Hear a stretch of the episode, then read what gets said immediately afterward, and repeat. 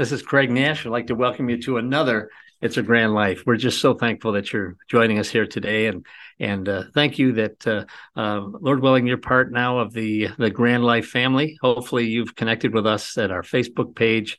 It's a Grand Life, and and uh, uh, hopefully, you are thinking about different guests that you would like us to interview to be part of our uh, our podcast here or you're thinking of subjects that we could address that would really be a blessing to you and the people that you know that are in this grand family situation. But we're so thankful that you're here, and and uh, I want to talk about uh, some of the changes that we have to address when our life changes and we go from focused on heading toward retirement or winding down or whatever the uh, the, the, the normal um, pathway of life is when you hit your 60s to um, to some of the changes that you have to address when you become a um, a grandparent raising a grandchild grands raising grands as our uh, uh, logo says so uh, one of the main issues is the financial changes that you have to deal with. Number one,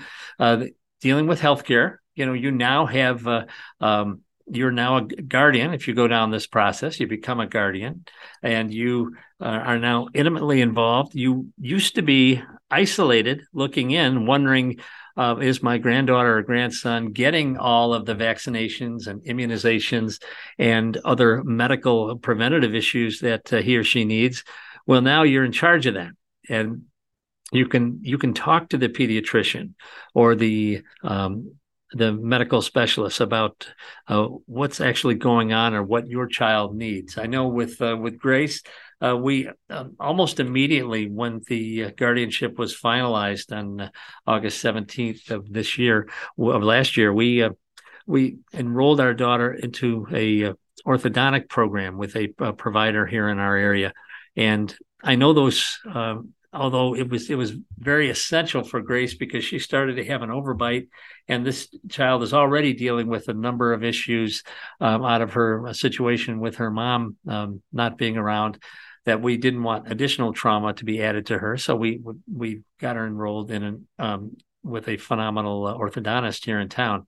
Some of you listening may be saying, "Hey, that's really great. You have the resources to to provide that for your granddaughter or grandson you know if if if that's your situation and you need help in that regard why don't you reach out to us on facebook and let's see if we can't uh, connect you to folks that can address that situation? Because um, you know that, that there are um, organizations that will provide orthodontic and and dental and medical care very cost effectively or maybe even on a pro bono basis. But uh, let's be proactive and uh, um, grandma, grandpa, um, life has changed, and we're we're absolutely thinking about uh, the the financial changes that uh, are part of being the parent now, not just the grandparent, are very significant. You uh, um, you know you're not going to be planning to go to West Palm for two in uh, February and March.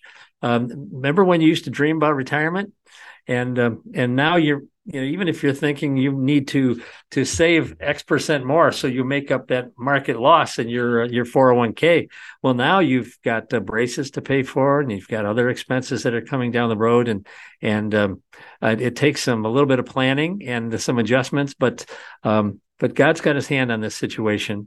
But um, we want to make sure that we have a healthy safe um, and hope Lord willing faith based environment for our um, loved ones, especially our little grands, to be raised appropriately. Thank you so much for joining us here on It's a Grand Life. Can't wait to see you next time. And uh, by all means, again, befriend us on Facebook. Tell us who you want us to interview. Let us know how we can try and connect you to resources that can be a blessing to your you and your loved ones as you navigate this grand life. God bless you, and we'll see you next time. Remember to never waste your pain. Your story can help others. That's the whole point of It's a Grand Life. Please reach out to me. I can be a blessing to you and pray for you or help you connect to free resources that can make your journey a little easier. God can use your situation to bless others, even halfway around the world. Together, we have hope. And as my own grandma used to say, and she was always quoting biblical promises to me, but this one from Isaiah 26 3 He will keep him or her in perfect peace, whose mind is fixed on Him because he trusts in Him. Please make sure to subscribe on YouTube or wherever you get your podcasts so you don't miss an episode. I look forward to talking to you again real soon, but remember, with God's help, it's a grand life.